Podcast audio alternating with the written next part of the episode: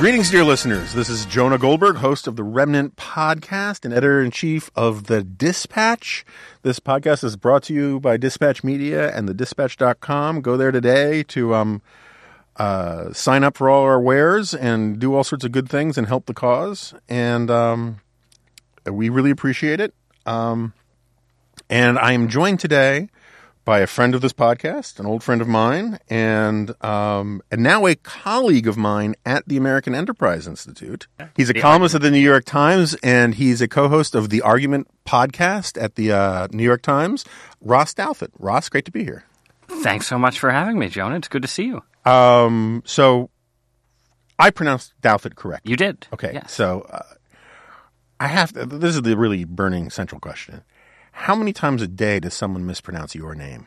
Well, I, I lead a hermit's life, John, Uh. for exactly that reason. just, uh, just to avoid. No, I mean the the the truth is that you can tell the class line in America or the pretension line, Uh-huh. if you prefer, by how my name is mispronounced. Interesting. Um, because when I was growing up, uh, you know, coming up hard as one does, mean streets and so on, everybody said do that. Right? People don't know this, but you actually have a teardrop tattoo, right? I do. Uh, I do. I they they airbrush it out for the Times uh, op-ed photos. So do that was like you know the cross of my childhood, and then there was a moment. Um, I believe it was at a French poetry contest, which is, as know, one as one does when one comes up hard, um, where the woman in you know was reading my name off the list and said Ross Dutas.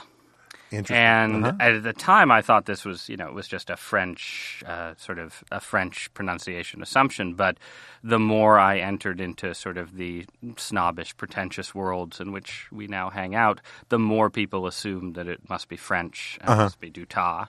Uh, so those are the those are the two main mispronunciations. And, and the reality is that it was Northern English, and it was Douthwaite, I Uh-huh. believe, and spelled D O W. And for some reason, my misty ancestors, when they came to America, put a U in instead of a W. Probably thought it classed it up a Uh-huh, little bit, and no one has been able to pronounce it since. because I hear it's weird. It's just one of these things where you should feel honored about your cultural footprint that your name does come up quite a bit, but in panels and on C-SPAN, whatever, the number of times I hear, I, I would say I hear your name mispronounced in all sorts of creative ways more often than I hear it pronounced correctly. That that shows that I've failed in my career. I mean, the, the one reason really to become a quasi public figure with a name like mine is to encourage people to pronounce it correctly, so that my children will, you know, shake free of a little bit of this burden. And it sounds like I'm not doing a good enough job. But may this podcast be the tipping point where a thousand Douthats in, Bloom? um, instant bloom, blossom, you know, something. Uh, iterate. Iterate. Um, all right, so uh, you were you were actually in the building, which is rare. Although I assume that's going to change more now that you are a you're an adjunct fellow of some sort. I'm a fellow of some sort. yes. Um, visiting i think visiting fellow and i'm literally visiting here so Yeah. I'm, I'm I've been associated one way or another with AEI for more than two decades, and um, off and on, I should say. And uh, I still don't quite understand the taxonomy of who's a resident this versus a visiting that versus a scholar versus that the other thing. Although Gary Schmitt was on here the other day, and he said because he has a PhD, then he's a scholar. That makes him a scholar. I did not. That was that's when I learned that that was the Gerard. which makes sense right Except- And it means i will never be even a visiting scholar Except I'm pretty sure that Irving Kristol, who did not have a PhD, was a visiting scholar. So I, it's but that's the irving kristol exception Yeah, right? to every to every rule there must be if you're irving kristol the rule doesn't doesn't apply I think that's probably right. Okay, so now that we've scared off the uncommitted from this podcast with this this this you've got to cull them early what my father would call nano talk, which is one step below small talk. Um, you're actually in the building because you just did a panel on post Christian religion. post Christian religion. We did. Uh, we had Tara Isabella Burton, who is a, I guess you could call her a New York-based journalist. Uh, she was at Fox. She wrote a, a really excellent novel, sort of in a talented Mr. Ripley thriller kind of vein, and she's written a book on basically spirituality among the millennials. Um, so she was talking about that, and then in my capacity as organizer and moderator, I paired her with Stephen Smith from the University of San Diego, who wrote a really interesting book called Pagans and Christians in the City a couple of years ago. Uh, and his argument basically was that something that we should call paganism is still an incredibly powerful force in Western life, and it sort of ebbs and flows, but it's sort of come back. So we were talking about whether it's possible to look at sort of the zone of spiritual but not religious, religious but not Christian, New Age, witchcraft, sort of elite progressivism, and say that maybe there's some kind of post Christian religion here that's more than just, you know, as conservatives, we, we often like to accuse liberals and progressives of sort of being crypto religious. Um, but what I was interested in is whether you can go sort of a step further than that and whether you can say, well, there are actually these rites and rituals and religious practices besides just reading the New York Times op ed page that are coming into being. So, um, I wish I could have been here for the panel, um, but I had prior day drinking commitments, and um, uh, but um, I think it will be online. yes, uh, people who are interested in Listeners that can go to AEI's website. I'm sure they'll be able to find it shortly. That said, um, this is a subject I sort of find fascinating, and I am one of those conservatives in the spirit of Will Herberg and um, Eric Voegelin, another name that is very difficult to get pronounced correctly. Um, Is it Voegelin? Every now and then I settle into Voegelin and then or Voegelin. I, I had said Voegelin, but I you must hear it more often than I do. Yeah, but then then I think it was Charles Kesler said the V in German is an F sound, so it's Voegelin or something like that. so that's why I just tend to say it really fast, so people assume I'm comfortable with it. Um, I'm I'm a pretty, and I know you've I, I think you read reviewed one of his books. Um, I'm a pretty big fan of Michael Burleigh and his stuff about uh, political religion, and um, so I'm one of these conservatives who actually does see religion sort of everywhere, and the Jonathan Haidt Moral Foundation stuff has really sort of underscored that for me. Do you, you know, what was it? I think it was, Irving Kristol used to say that man is theotropic, and Will Herberg called us uh, homo religio, right? Do you believe that we have an innate religious sentiment that expresses itself either through orthodoxy or through whatever path is available? Yes. I mean, I guess I'd phrase it as I think it's very hard for human beings to live without something that occupies the role that religion has traditionally played. Um, I mean, the idea of a religious instinct, it's a little dicey just because there's. There's clearly such a range of instincts that people have. Like one thing I'm always struck by is, uh, you know, I for various complicated reasons of biography and formation and divine providence and so on have ended up as like a representative of conservative Catholicism, Yeah. right, on the New York Times op ed page.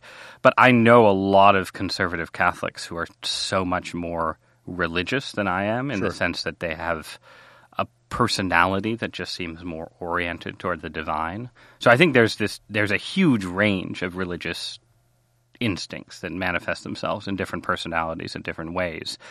But there does seem to be some fundamental need for something in that space that is really, really common across personality types and across cultures. Yeah, I mean, I, I- I'm fully with you that there's a spectrum, right? I mean, they're just there are all sorts of natural human compulsions that are much stronger for some congenital or genetic or whatever or a heritable reason in some people than in other people, right? We would all, as conservatives, we would both agree that a propensity towards violence is part of human nature. Right. Not to say that there's a moral equivalence between violence and religion, but just as an example, right? There's occasionally some overlap. Yeah, there's occasion, but so um, uh, big if true, and um, but that doesn't mean that there aren't certain people for, who, for whatever reason, nature, nurture, combination of both, where the propensity towards violence isn't a lot stronger than in other people, right? Um, because when you said at the when you were summarizing the panel, you said that paganism plays a power still plays a powerful force in the West. My initial annoying, interrupting self was restrained long enough to wait till now to say, well, why just the West? Isn't couldn't you argue that paganism is a human thing? Yes. And it has manifestations in different places in different ways, but it's it's not just the West. No, and this is this is actually, um, since I'm speaking for him, this is Stephen Smith's actual argument Uh-huh. that what he's calling paganism is basically a belief in a kind of immanent divine, where divinity and so on are sort of interwoven with this world and are experienced in this sort of interplay of the material and metaphysical without necessarily having the idea of some sort of external creator god outside of it. And and his argument take it for what you will is that this is sort of the default religious state mm-hmm. of human beings. And what's distinctive about the West is that we have the idea that monotheism generally and Christianity particularly sort of put paid to this or sort of defeated um, defeated uh, the paganism when in the waning days of the Roman Empire, but that in fact maybe it's more the case. And again, this is obviously not a controversial position, but that that sort of basic default approach sort of survives throughout the Christian centuries in most many forms of folk spirituality and so on. And then, of course, to further complicate things, Christianity is itself the most imminent form of monotheism, right? In the sense that it makes a claim that God entered the world and participated in it in a way that um, both Islam and Judaism, in different ways, find too imminent. Um, so there's a lot of there's a lot of complexity. Um, I mean, I think what I'm most interested in is this in this subject is just sort of how you know if you can get to a point where and if we will ever get to a point where post Christian religion sort of achieves institutional and liturgical form and isn't just sort of, uh, you know, a kind of individualized tendency that is embodied in self help books and wellness programs and, you know, Gwyneth Paltrow, the spirituality of Goop and Oprah and so on And Marianne Williams. and Marianne Williamson, who dropped out of the presidential race while we were conducting this panel, clearly some sort of divine, divine sign.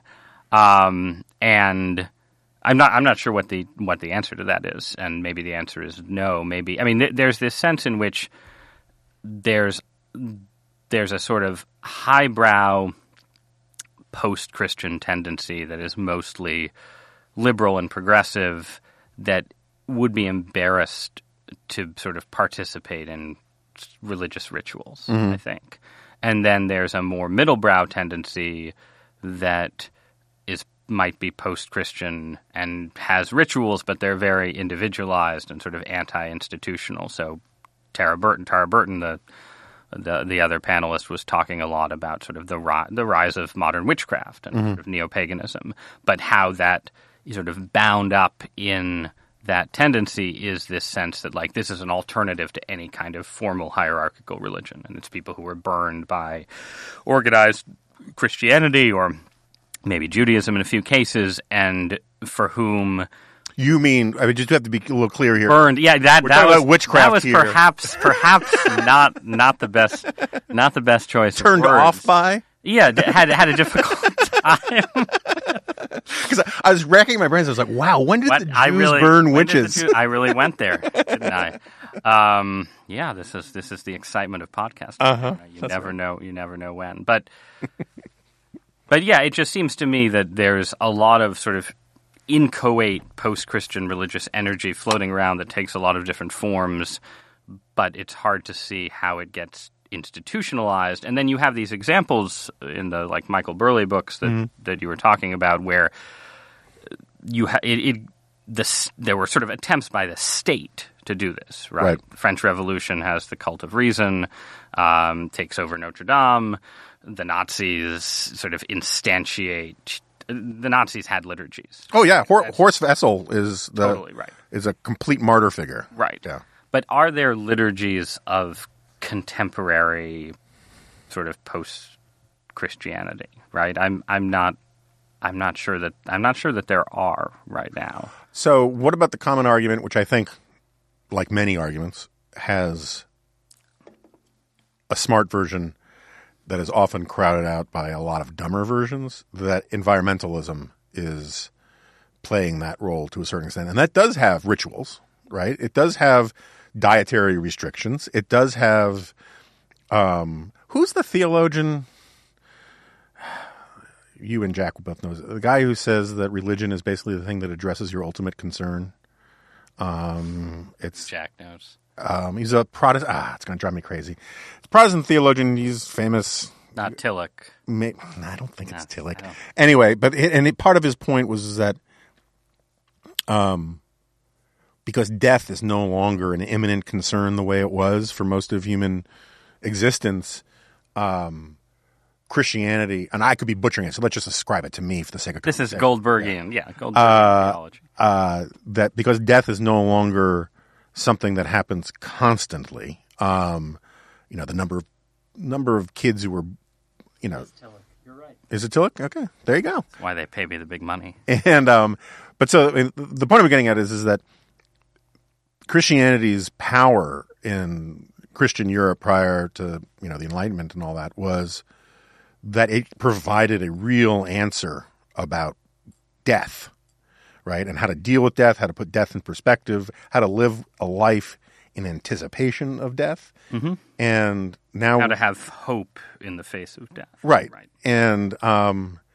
now death, I mean, I think everybody's still concerned about death, but when you don't see, you know, X percent of kids dying before the age of five and no one really living, you know, nine out of 10 people not making it past 35, it's not as powerful a presence in your life where, like, you know, a, a scratch that gets infected can kill you prior to penicillin. And so part it seems to me part of the reason why environmentalism serves as a as, as this is that the personal were the personal concern about death has been sublimated by this concern about sort of end times and the death of the planet, the end of the natural order, blah blah, climate change, yada yada yada.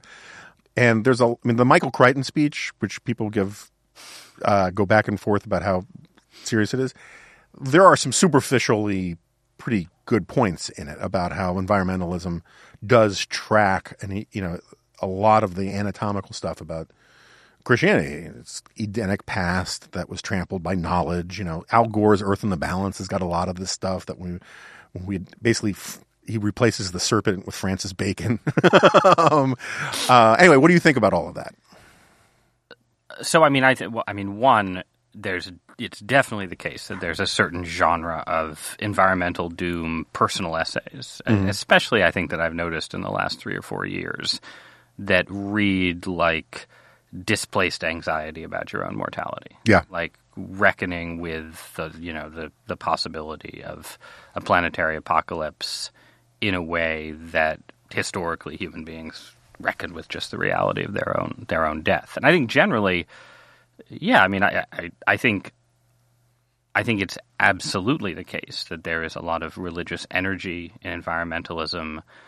Greta Thunberg is a Joan of Arc figure, mm-hmm. right? She's the you know the the maiden who emerges mm. from you know from obscurity to stand before kings and shame them, Right. basically, and and and I think very explicitly both certain forms of especially liberal Christianity and also some of the kind of pagan or paganish religious tendencies that we were talking about in this panel are kind of in dialogue with or sort of working off that um, that energy, right? That sense of again, like the imminent divine, right? The sense that like divinity is somehow in the earth, it's in the ecosystem, it's in our natural habitat.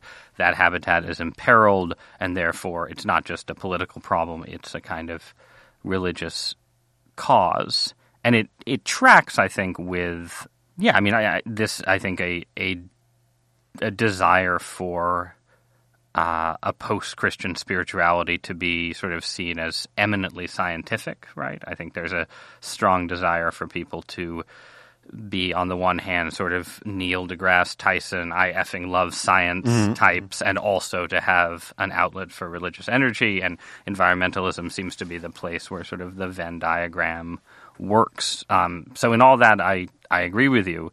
I think the question that, and, and to be clear, I don't I don't think in political terms that this is per se a strike against environmentalism. Sure, not either, Right? I mean, sure. I think I think it's totally plausible that you could say, well, of course you need a certain religious energy for a great crusade to save the earth.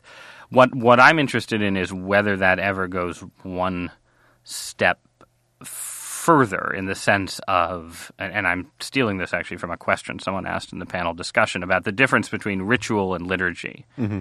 Because liturgy is sort of public and communal, Right. Right, and so you know, tracking your carbon footprint and recycling and having pictures of wolves howling on the moon in your refrigerator, or having a, even having a shrine, even buying one of those James Comey candles that has Greta Thunberg on it. That's ritual.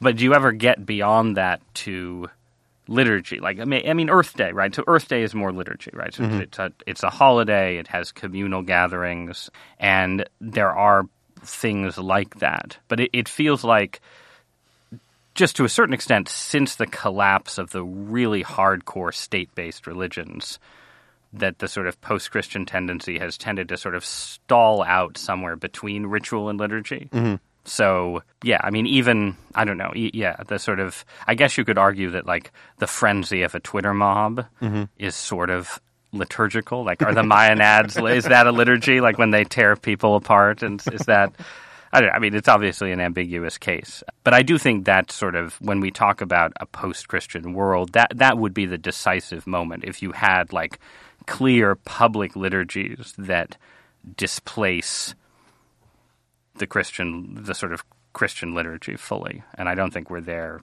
yet. But you think that's the trend? You think that's where we're heading? I- I mean, I think so. I wrote I wrote a book eight years ago that tried to explain all of American religion in terms of Christian heresy, mm-hmm. and of course, that book is still totally correct, and listeners should buy it on Amazon. But I've revised that thesis a little bit in the sense that I think I think we've pushed a little bit further just in the intervening decade, and you you see this in in not just you know we're talking about sort of liberal and progressive causes, but even even on the right, right? You have, you know, Donald Trump is, in, in spite of the embrace of him by evangelicals, he's a more post-Christian figure than George W. Bush, um, and there is a sort of real Nietzschean portion of the right now to a greater extent, I think, than you know. You're a little older than me, but we were sort of there in late '90s, early 2000s conservatism, um, and which and it takes the form at the extreme of sort of you know wolves of Vinland, bring back Thor, right? Neo paganism, but even like you know some of our friends at at the Claremont Institute and sort of the Bronze Age pervert stuff. Yeah. there's there's a sort of Nietzschean turn to that that I think is stronger than was the case 15 years ago. Um, and then on the left, right, like, you know, the witches hexing Brett Kavanaugh are, in a way, it's a silly thing, but in another way, it speaks to the fact that there actually are many more Americans today who identify as, in some sense, with Wicca or witchcraft or something in that zone than 10 years ago. Like, it's not like, I mean, it's not a critical mass, but it's a real, it's a real trend and a real change. So I think that trend is real. There are there are Wicca chaplains in the military. Yes. believe, yeah. Yeah. No, I mean, there are as, certainly as many Wiccans as some of the small mainline Protestant denominations at this Mm-hmm. point. Again, whatever that means in practice. What where I hesitate to say that I think it's inevitable that this will just continue is that there's it seems like there is this sort of hurdle that it's tough for post Christian religion to get over where it's like a hurdle of well, in part, like I said, going from ritual to liturgy, from sort of the individual to the collective. There's also a hurdle of getting, I think, the elite of the elite on board, mm-hmm. right? Like, this is sort of an upper middle class phenomenon, but if you go to like Yale Law School, you know, or any other elite institution, you won't find many people who are ready to actually participate in pagan rituals, even if they might, you know, have some have some things in common ideologically. So I, I think it's tough. There's a degree of reenchantment that would be required uh, for sort of hashtag full paganism. I guess that I'm not sure we can. I'm not sure we can get without some really radical, dramatic change. Which Yeah, I mean, also, isn't part of the problem isn't the problem of a developing a institutionalized, organized pagan church the same problems that the actual existing churches have, which is that the culture more and more, partly because of this ultimate concern thing and people not worrying about that, that, uh, that I mean, the, Judaism probably lose. I mean, I don't know the numbers, but it feels it's probably a sign of the world that I live in. It feels like Judaism loses more people to Buddhism than it does to atheism. Yep. Right, and the appeal of the sort of Jewish Buddhist hybrid stuff is The Judists. the Judas, yes, um, uh, which is so close to Druish um, for the Druids. Um, but no, is that the uh, um, is that it's it's it's basically worship of self in a certain way. I don't mean it in sort of run amok ego, but it's sort of uh, my body's a temple. Yep.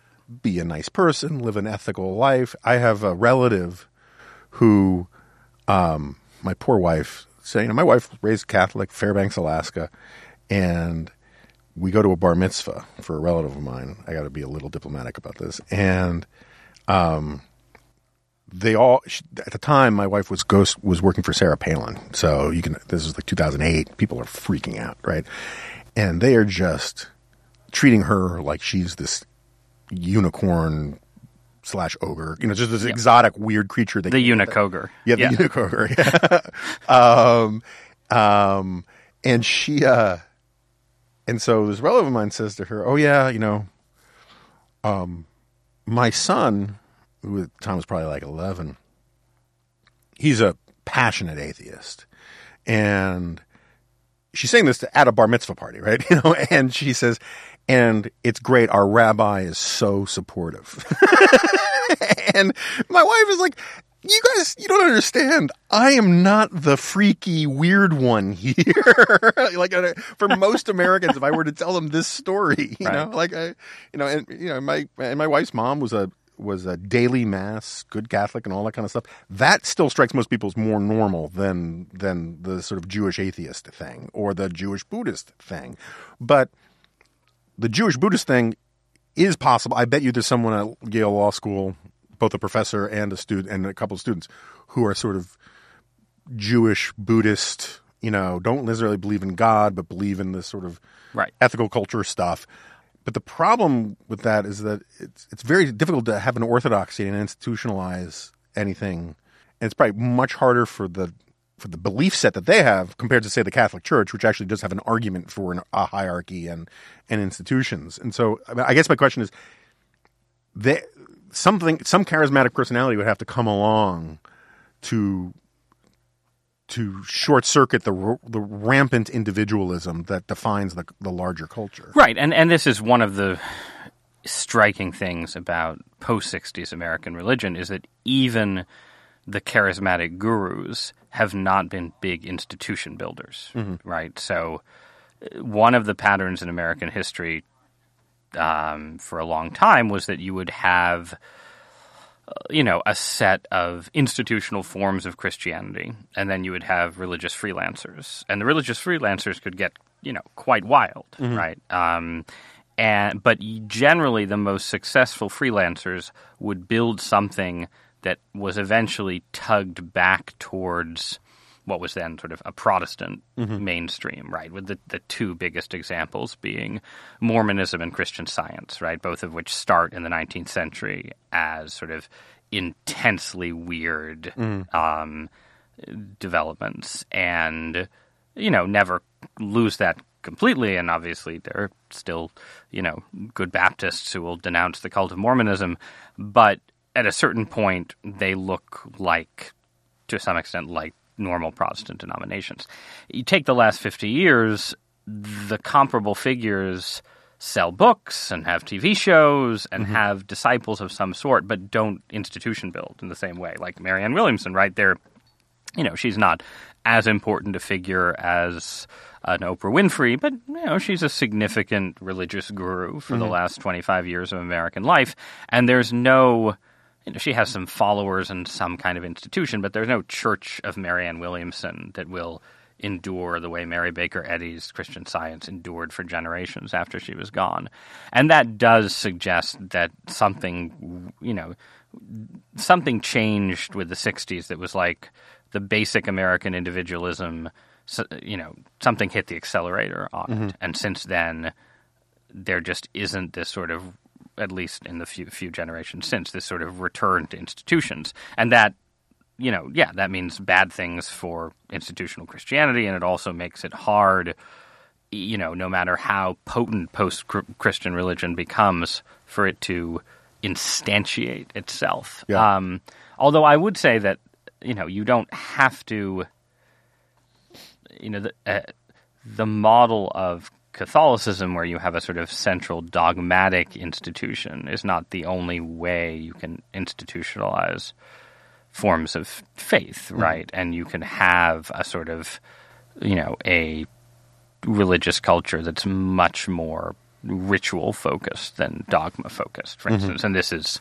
at least debatably true of a lot of pre Christian religion in the West. So if, like, you know, if there was a Burning Man in every county and people sent their kids to Burning Man at age 16 as a rite of passage or something, right. like, you know, you you could imagine things that that were a little bit different from how we conceptualize institutional religion, but that were more institutional than what we have now. So, do you think transcendence is required for your def- for a definition of religion, or not at all? Or, I mean, I, you know, defining religion is like a, a fool's errand to, some, to some extent. I, I mean, I, I don't think I wrote a book eight years ago. I don't think right. I, I don't think it's bad religion. I was just defining one kind of religion. I don't think it's necessary for the religious impulse, right? I think it's totally fair to say, for instance, you know, international communism attracted a religious impulse, even sure. though it didn't posit a transcendent God.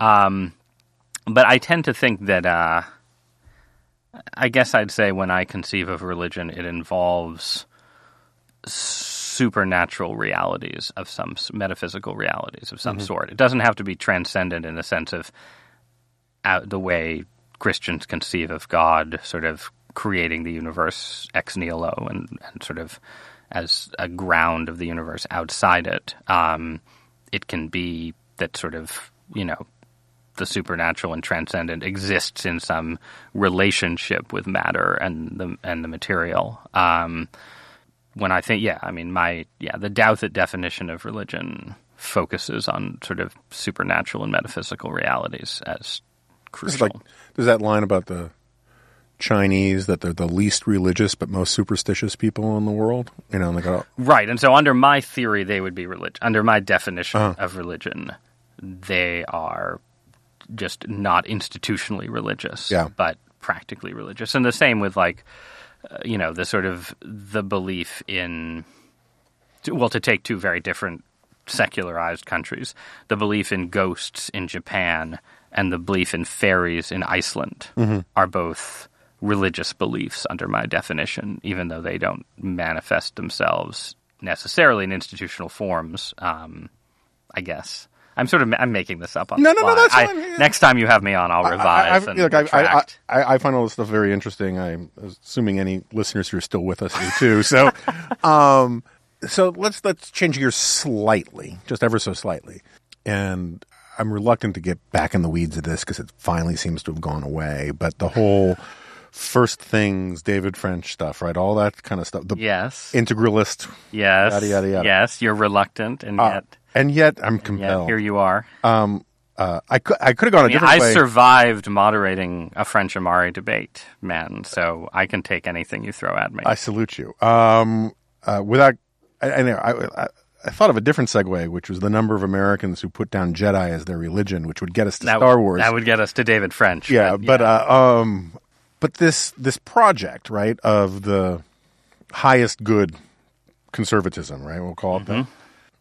It's it seems to me that what it's part of what it's doing is the sort of age old habit of weak actors looking to get the state to do things that you can't get done in the marketplace. It's not the perfect analogy, but this idea that we can't win the argument out in the culture, out in the, the, the marketplace of ideas, or just in the marketplace, to be honest. Um, so therefore, if we can dragoon the right set of politicians, get them into office, they can impose stuff that we're too weak to do on our own. Um, do you think that's fair? Do you think that's accurate? Do you think that? I mean, it just it seems to me it's a. It, it, I'm a I'm a moderator, Jonah. I moderate between the different factions. I, I, understand political Christianity. You've always now. been very good at maintaining your credibility in all the different camps, and it, it comes to an end now. so, uh, I mean, I don't know how deep in the weeds you want to get, but I'll, I'll, let me make a couple of points. First is the point I tried to make unsuccessfully in the end when I was sitting with both David French and Sohrab Ahmari, mm-hmm. uh, both of whom I am, I think, still friendly with, sure. uh, which was that some of this is a some of it is the weakness that you're describing or the sense of sort of crisis and defeat magnifying philosophical differences mm-hmm. that are not quite as large in practice right and you know the the, the exam a sort of paradigmatic example being that one of the things that the new integralists or you know new political Christians or whatever you want to call them have have argued is that basically we should revive the battle over pornography, mm-hmm. right? That it's that there's been this sort of surrender uh, among social conservatives on porn with the internet era that was unwise and unwarranted, and that when you look around at sort of the romantic and social and sexual culture, you can see pornography doing all kinds of damage. Uh, and in fact, that, and I agree with all that. Right, and but more more than that, David French agrees with maybe not all of that mm-hmm. in the sense that you know he doesn't think the fight against porn is worth electing Donald Trump, which mm-hmm. is the other thing that these are sort of proxies right. for. But you know, if you ask David French, does the First Amendment cover pornography? He would basically say no, right? Mm-hmm. And can you legislate against pornography? He would basically say yes. So on one of the crucial issues where this sort of cashes out, you know, where you're sort of saying, well, we can, we should be able to talk about, if not the highest good, at least a slightly higher good in how we think about obscenity laws.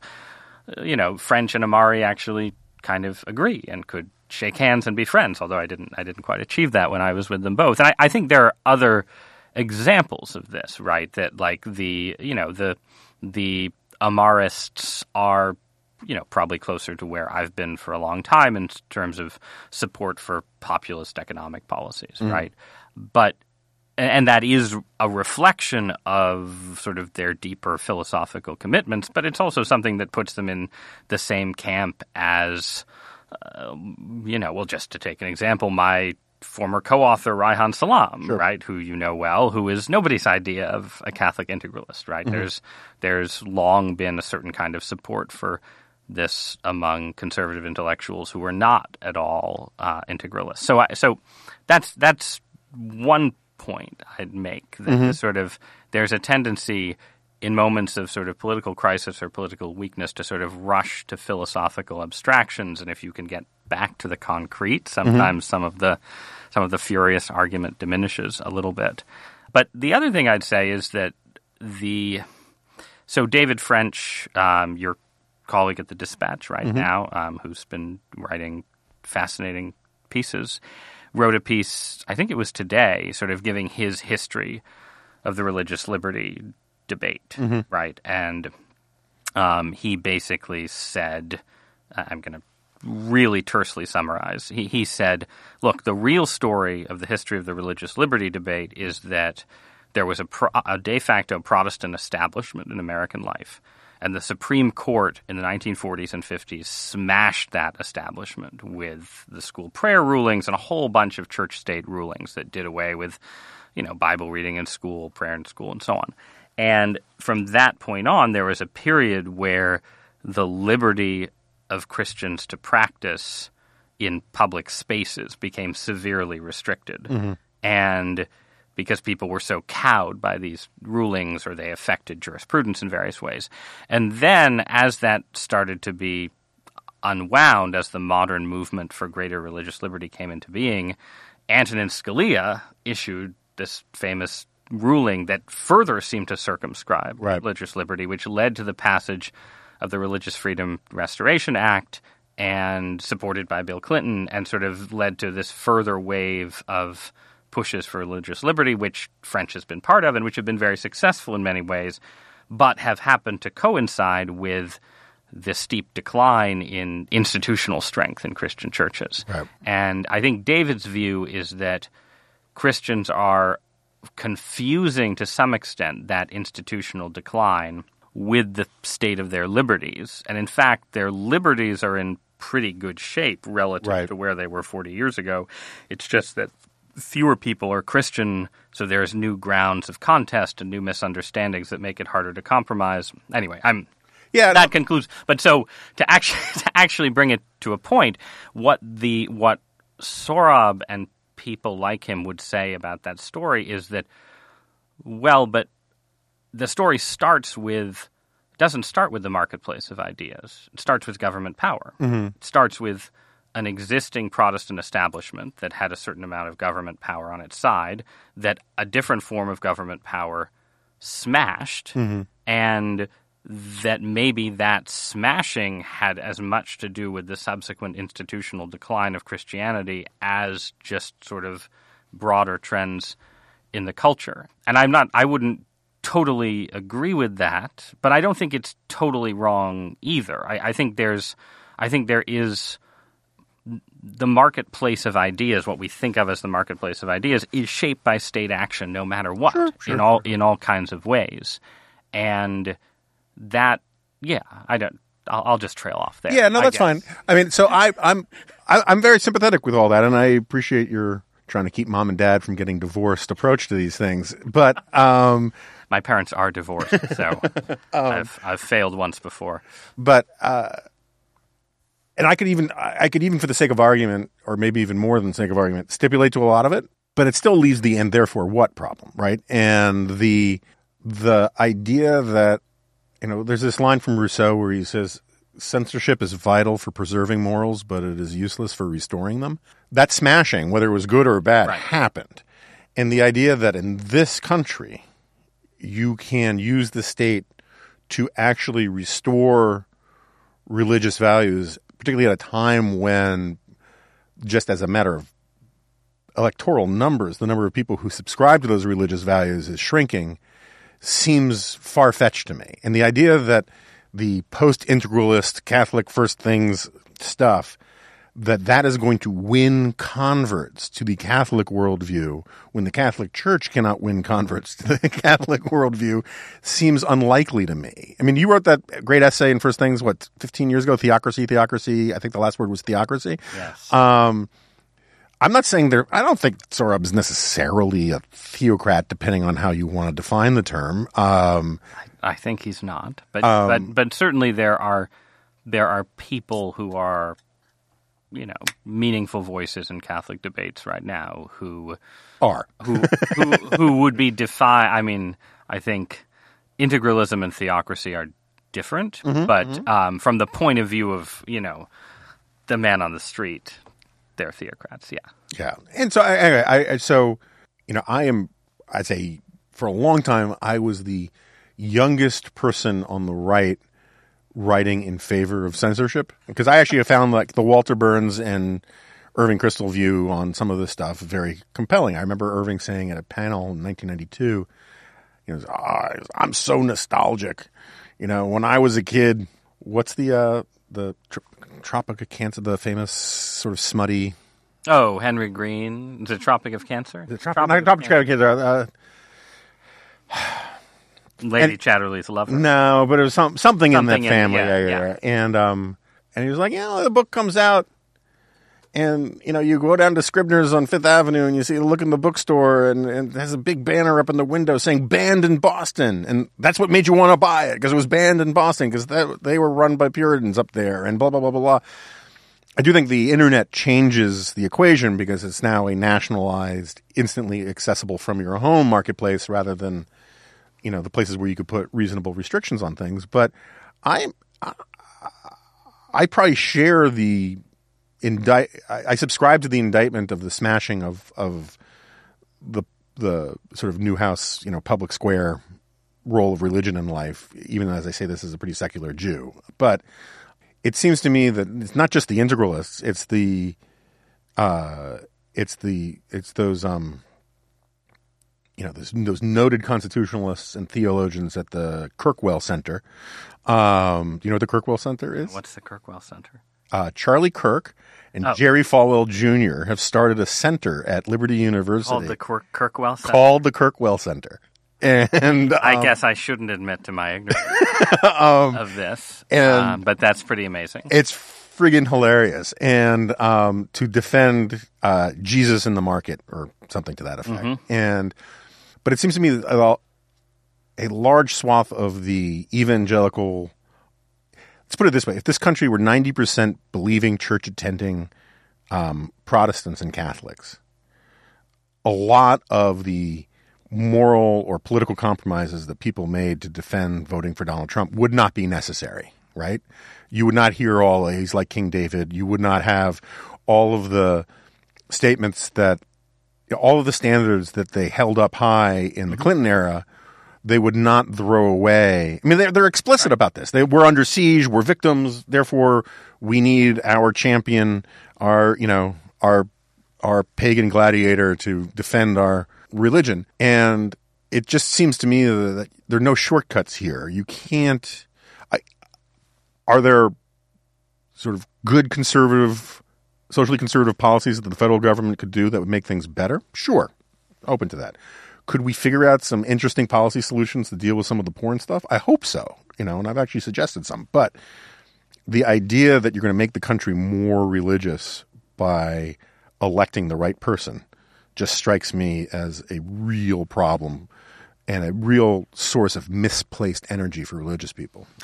Right, and so I'm, I, I agree with you basically, and I guess that's I'm closer to David French uh-huh. on the view of Trump, right? And some since some of this is a debate, a sort of proxy debate over Trump, yeah, I'm I'm on the I'm I'm on the Frenchist side of that debate, and I and I don't think I don't think sort of a highest good conservatism can whatever that might mean, Right. right, Have him as the can standard succeed, bearer? right, can succeed as long as it's sort of presenting itself, and not just presenting. I mean, it's not just the sort of presentation of like, well, we made this necessary compromise with this guy, even as we regard him as debased. It's this larger defense of him that Right. ends, that ends up inevitably being offered.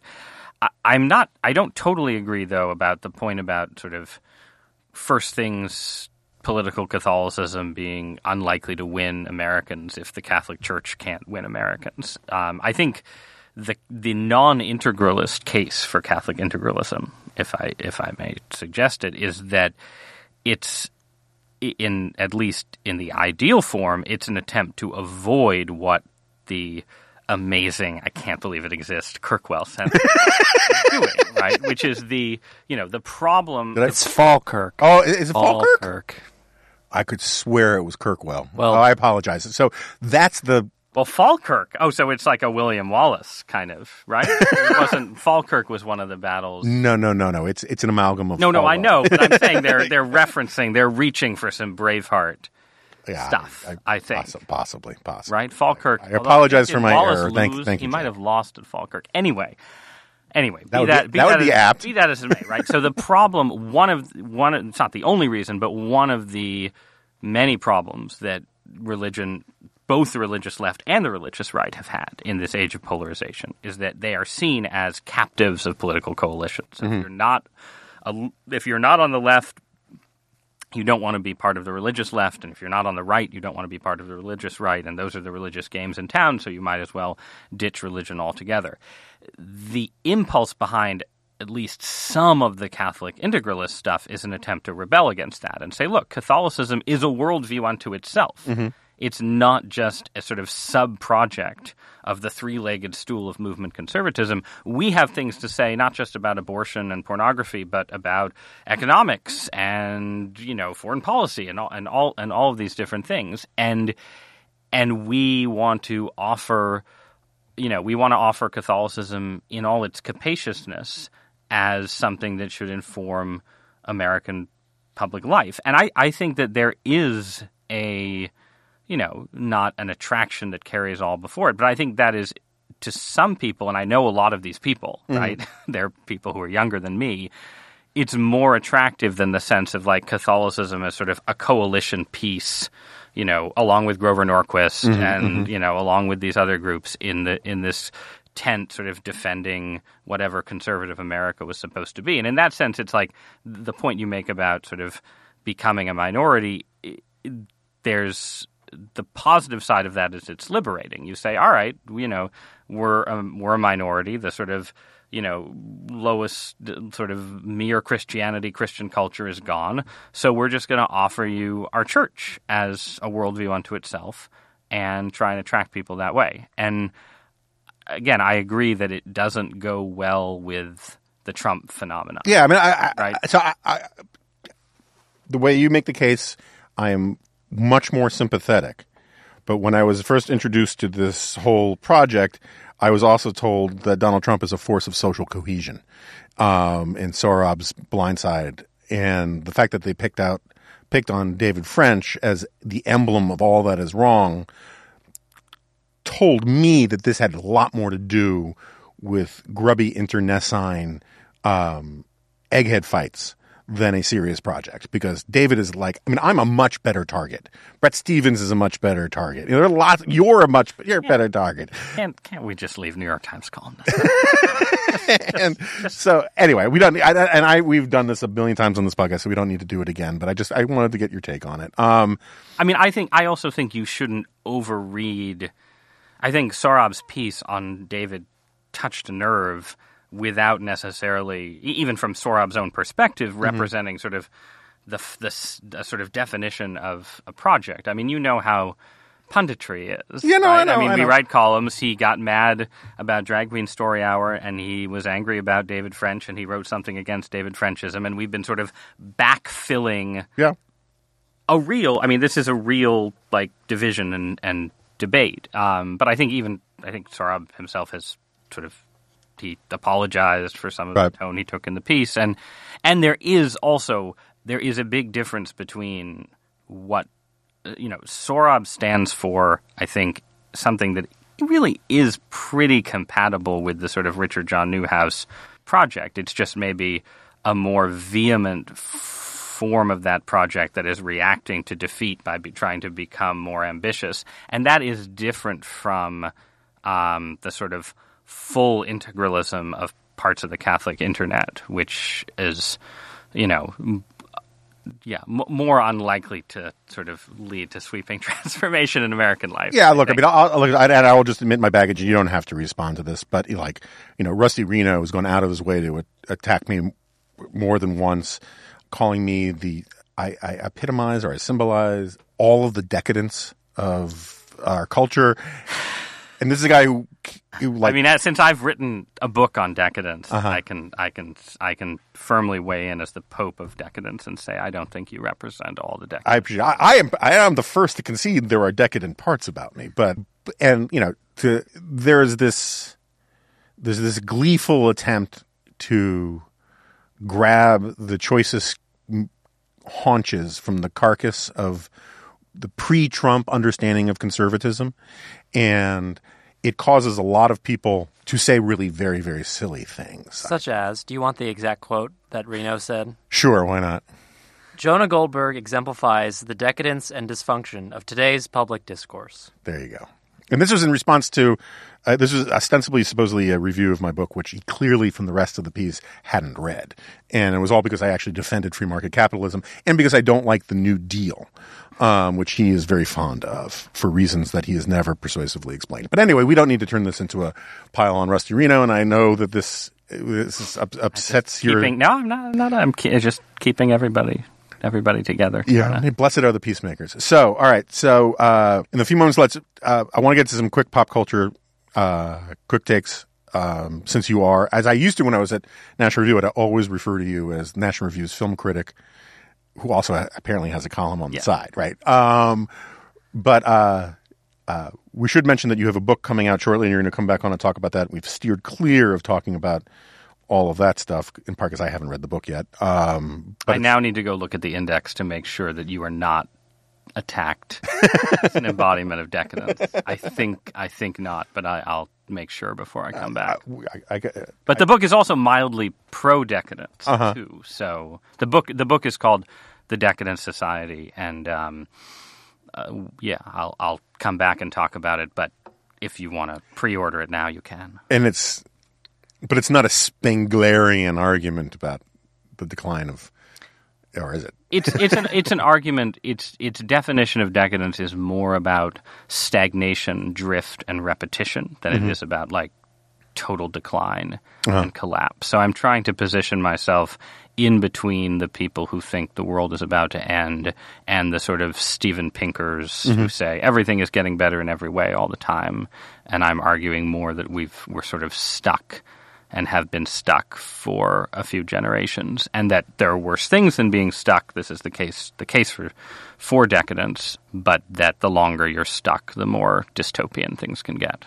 I'm, sounds like I'm very sympathetic to that. I mean, Excellent. well, I'll go through and in your copy cross out the the personal attacks on your dogs. Uh, you know, No, like because I, I, you know, I have the paperback version of my book coming out soon, and the, you know, it's weird in that a lot of the sort of social conservative religious right people, their it seems to be their biggest critique of the book was that it was a book called Suicide of the West was way too upbeat, and I, I always joke is like, what do you want me to call it? Take a bath with a toaster, and um, uh, that's the next book. but I think Pinker, I, I- I get a lot out of Pinker, and some of his, I really like some of his previous books, but his treatment of, you know, the Enlightenment as a single thing, I think is just deeply, deeply flawed. There was lots of different Enlightenments, and there were good and bad aspects to all of them. I mean, the best ones were obviously Scottish, If it's no Scottish, it's crap! but um, Falkirk, but the the Falkirk Institute, but the uh, Enlightenment Studies, lad. the, the German Enlightenment left something to be desired, despite you know uh, Rich's recent book on nationalism. And um, he's more he he. I, I love Rich Lowry, but he told me he is much more pro um, Johann Herder than I am. So we can have that conversation another time. So anyway, uh, Star Wars. Uh, your take on the latest? Well, I mean, at the risk of just talking my own book, it's decadence. I mean, Uh-huh. this is so. This is this is the th- what the the original Star Wars movies are. You know, famously sort of a pastiche, and he's bringing in lots of different cinematic influences and so on. But they're doing something interesting and new, and inventing a kind of movie that mm-hmm. in the modern Hollywood era hadn't existed before. And the prequels then are trying to go from that and do something else that's new. And you know, we focused on how terrible the prequels were when mm-hmm. they came out, and I'm not a revisionist on the prequels. They are terrible. I'm not one of those people. I think like David French, who will argue that like Revenge of the Sith is actually a good movie. It's not a good movie. Um, the new movies make you appreciate the fact that Lucas, however incapable he was of following through, was trying to tell a different story. He said he, you know, he had his sort of heroic arc in the original trilogy, and he was trying to tell a really, you know, powerful, tragic decline and fall story where the decline of a republic is manifest in the corruption of Anakin Skywalker and so on. The new movies are just the first movies all over again. Mm-hmm. The fir- I mean, The Force Awakens literally has exactly the same plot as the first Star Wars, and this one is, you know, without too many spoilers, ends in exactly the same place that Return of the Jedi ends, with the same villain and the same complicated figures confronting the villain, and and the and but they're remakes that make things worse because the sort of political military drama of the new movies uh, is just sort of embarrassing. Yeah, it's dumb. just it's just like the galaxy. You know, the, all the victories that were won in the original movies are meaningless. They get wiped out. You know, in the in midway through the Force Awakens, the whole Rebel Alliance is reduced to a single ship by the end of the second movie, and then in the third movie we get this, you know, absurd like you know, galactic up with people movement that defeats the Empire, or excuse me, defeats the First Order. It's That's not right. the or it's Oh, the final, final order. The final order. so, I mean, the thing. So the thing. I'll say one positive thing. I I think the Kylo Ren Rey dynamic at at the center of the movies is actually effective, partially because Adam Driver is just a really good actor, but partially because his character is new and interesting. It's Mm-hmm. something that really kind of what Anakin Skywalker should have been a Yeah, sort yeah, of yeah. undisciplined guy tempted by the dark side. So those parts of the movies I generally like and I just wish I wish you could embed Kylo Ren and Rey in a better version of the prequels Mm-hmm. and just lose all of the other drama in these movies entirely. That's my take. And The Mandalorian. I've only seen three episodes. I think it's closer to. So far, I think it and Rogue One are the Yeah. two. Are, I, I, I, yeah, I, I haven't, I haven't seen it all, but I think Rogue One is the only new Star Wars movie that I think fits in pretty well with the original, and The Mandalorian seems to be in a similar space. Like handling the, the the ways in which the original movies sort of worked in Western themes and stuff are sort of I think are I mean it's a Western, right? Yeah. Mandalorian. The Mandal- uh, it's absolutely it's, a a, Western. it's yeah. a space Western and Yeah. you know, Jon Favreau is very talented and I think in apart from like the cuteness of Baby Yoda, it seems it seems like it could be the the the the shrunken canon in my head that is really three movies plus Rogue One might have room for the The Mandalorian. Yeah, I mean, I, I, I, the Mandalorian is so unapologetic and it's ripping off of westerns that it makes it endearing, in a way, sort of in its own. And the the dialogue isn't nearly as good as in Firefly, but Firefly was so unapologetically just a western. western, you know, yep. outlaw Josey Wales in space, basically. Oh, speaking of which. I just saw on a plane, so this is not topical and will ruin it for anybody, but I just finally watched Ad Astra, the Brad Pitt movie. Did you or did anybody point out that it was? It, it seemed to want to be apocalypse now in space. I mean, was that I think that was in yeah, that was in some of the reviews. okay? Because it was just so heavy-handed and yet boring. um, Yeah. Um, yeah, I mean, space movies, this is also part of my decadence theory that, that, that, that the sort of death of the space age was this crucial turning point where the frontier was closed and so on. And so space movies now, not always, Interstellar is the big I love for Interstellar, example, because yeah. Interstellar is literally like anti-decadence, right? Yeah, That's yeah. the theme of the movie. Like we can we can go to space, and they'd forgotten that they'd gone to space. But so many space movies are just yeah, they're sort of heart of darkness in space in various ways. Like aliens are out there, they'll kill you. Gravity, Apollo thirteen, they're they're all different movies about like returning to Earth and escaping. have you seen The Expanse? I have not watched The Expanse. So the, it'd be interesting to hear you fit this into your thesis Yeah. because it's. I love it. I think it's a great show, and the one thing it has in common with the Ad Astra thing is, which I think is a really good development, is the realistic and compelling portrayal of what near future space travel is like. You know, I mean, like the the one the the, the pioneering movie in that was was Outland, Outland, the Sean Connery Oh, movie about the miners in space, right? That was the first movie I think that pointed out that if you put someone in space without countervailing atmospheric pressure, they basically blow up. And they took it a little too far. I don't think they they blow up like when they play rock music to the mice in the Ramones movie in Rock and Roll High School, which is I don't think is scientifically accurate. But but the Expanse works really really hard to be, except for like the alien part, which you know is complicated. But but on well, the, aliens are making a comeback. the Terran technology, the human technology about like what pre faster than light travel and space exploration would look like, where we can't get out of the solar system, is done really, really well. And and it is going by your version of it. It is not decadent. Yeah. sort of like getting. We got to get off Earth. it, yeah. do they uh, in in the realism zone? Do they have space battles on the show? And do They things blow up in space? Is there sound in the battles? um, they're pretty good about it. The the the explosions, the the, the space battles.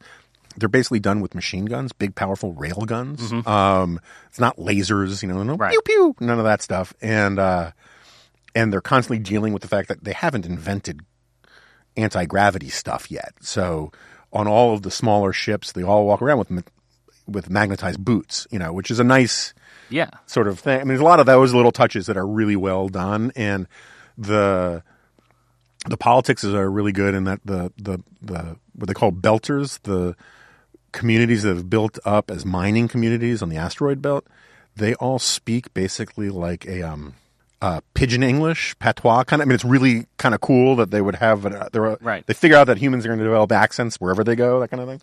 So I, I think it's really it's really pretty cool. Um, All right, you've sold me. okay, yeah, you should check it But out. it's a big the the the struggle there is that it's a show that there's enough of it that I'd have to watch it with my wife, so I'd have to sell her Yeah. on on it. But um, the fact that John Podhoretz hates it, maybe I don't know if that helps you or not. Um, uh, but you can do it for spite. okay, Um, anyway, uh, Ross Douthat, do do it, do it. Uh, thank you so much for being on. the The book is called The Decadent Society, and it goes on sale when. uh, February 25th, I And think. we will have you back to talk about it. I I would love to. We move books on this honor. podcast. So this podcast, I believe it. Product, yeah. yeah. And I, I got to admit, I'm, um, I'm, I'm kind of proud of Jack that he didn't get in a whole Dune reference about how the whole thing was moving to get away from. Remember, the God Emperor's plan is to sort of break the patterns of history. But we'll have. Do you want me on here? like I've, I will come back. I will come back for the show when the Denis Villeneuve Dune movie comes out. All right, We can, we can do it. We can do you'll an have all. to kill me first. Are you anti Dune? No, I'm No, just he's- like saying that I won't let you in here. I will hog the studio. Refuse to let anyone else. Well, I, I'm. I'm not I'm a huge fan of the original Dune novel, but I could never get through the God Emperor books. So you could just have me to talk about the original, and then you guys could get into Heretics of Dune and every you know when they turn into giant sandworms or whatever, all that all that absurd stuff. Not the like Wow. gritty realism. you don't understand. You're, you are just the, Never- the pedestal that Jack had you Never on. meet your heroes. You're not even describing what happens accurately. Wow. All right, everybody. Thanks so much. Please go to thedispatch.com to sign up for everything, and we'll see you next time. No, you won't. This is Arrakis. Oh, life is bigger. It's bigger than you, and you are not me. The links that I will go to, the distance in your eyes. Oh no, I've said too much. I set it up. That's me in the corner.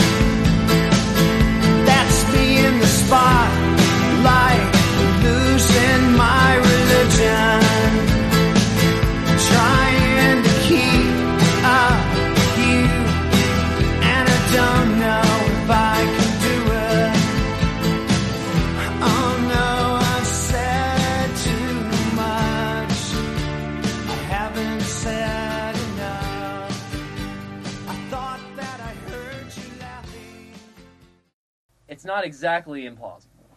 No, it's only like yeah, it's only fifty percent insane. um,